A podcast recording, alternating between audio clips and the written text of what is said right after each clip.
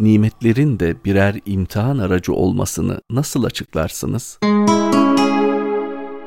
Bazı insanların ısrarla var olması için çabaladıkları fakat sonradan doğurmaz olaydım dedikleri çocukları, tanışmaz olaydım, karşılaşmaz olaydım dedikleri eşleri, başlamaz olaydım dedikleri işleri yok mudur? Buna birçok kez rastlarız. Bu çaba ve hırslar yeri geldiğinde bir sonuç elde etmemize ama bu sonucun büyük bir pişmanlığın başlatıcısı olmasıyla karşı karşıya kalırız. İşte bazen illa dediğimiz şeylerden çıkar en büyük imtihanlarımız. Siyer kaynaklarında şöyle bir hadiseye rastlarız. Kendisi cami kuşu diye anılan, ibadete düşkünlüğüyle bilinen Salebe isimli bir şahıs Efendimiz Aleyhisselatü Vesselam'dan zenginlik için kendisine dua etmesini ister. Efendimiz Aleyhisselatü Vesselam kendisine şu nasihatte bulunur. Şükredebildiğin az mal, şükrünü eda edemediğin çok maldan daha hayırlıdır Salebe diye bir nebevi nasihatle karşılaştığı halde Salebe bu duayı almakta ısrar eder. Efendimiz Aleyhisselatü Vesselam Salebe'ye istediğini ver ya Rabbi diye dua eder. Bu duanın üzerinden çok geçmeden Salebe'nin çok büyük zenginliklere kavuştuğu görülür. Fakat bu zenginlik onun için ciddi bir olumsuzluk kaynağı olmaya başlar. Mescitten çıkmayan bu insanın artık mescide gelemez oluşu.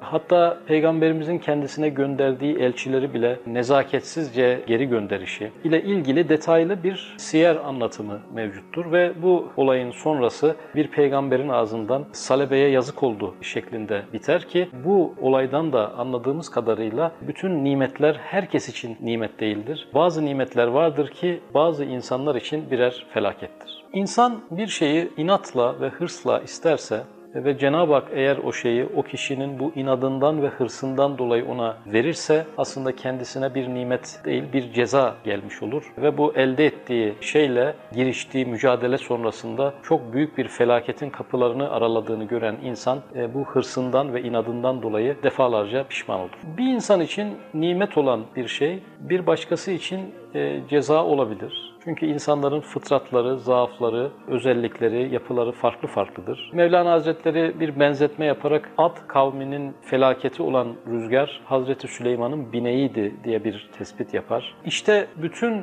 şeffaf sıvılar nasıl ki su değilse nimet görünümlü her şeyde tamamen nimet değildir. Kimi nimetler vardır ki birer felakettir. Ancak kişi ısrar ve inadıyla bu felakete doğru kendi kendini sürüklemektedir. Hazreti Ali Efendimiz'den bir söz nakledilir. Bazı nimetler vardır ki onlara sahip olmamak büyük bir nimettir. Rızık bolluğuna, dünya mutluluk ve nimetlerine mutlak hayır nazarıyla bakmak nasıl yanlışsa, rızık darlığına, musibet ve hastalıklara mutlak bir sorun gözüyle bakmak da öyle yanlıştır. Bunların ikisi de birer imtihandır. Nimetin mi, musibetin mi insana bir şeyler kazandıracağını biz ancak bu imtihanın neticesinde öğrenebiliriz. Música Thank you.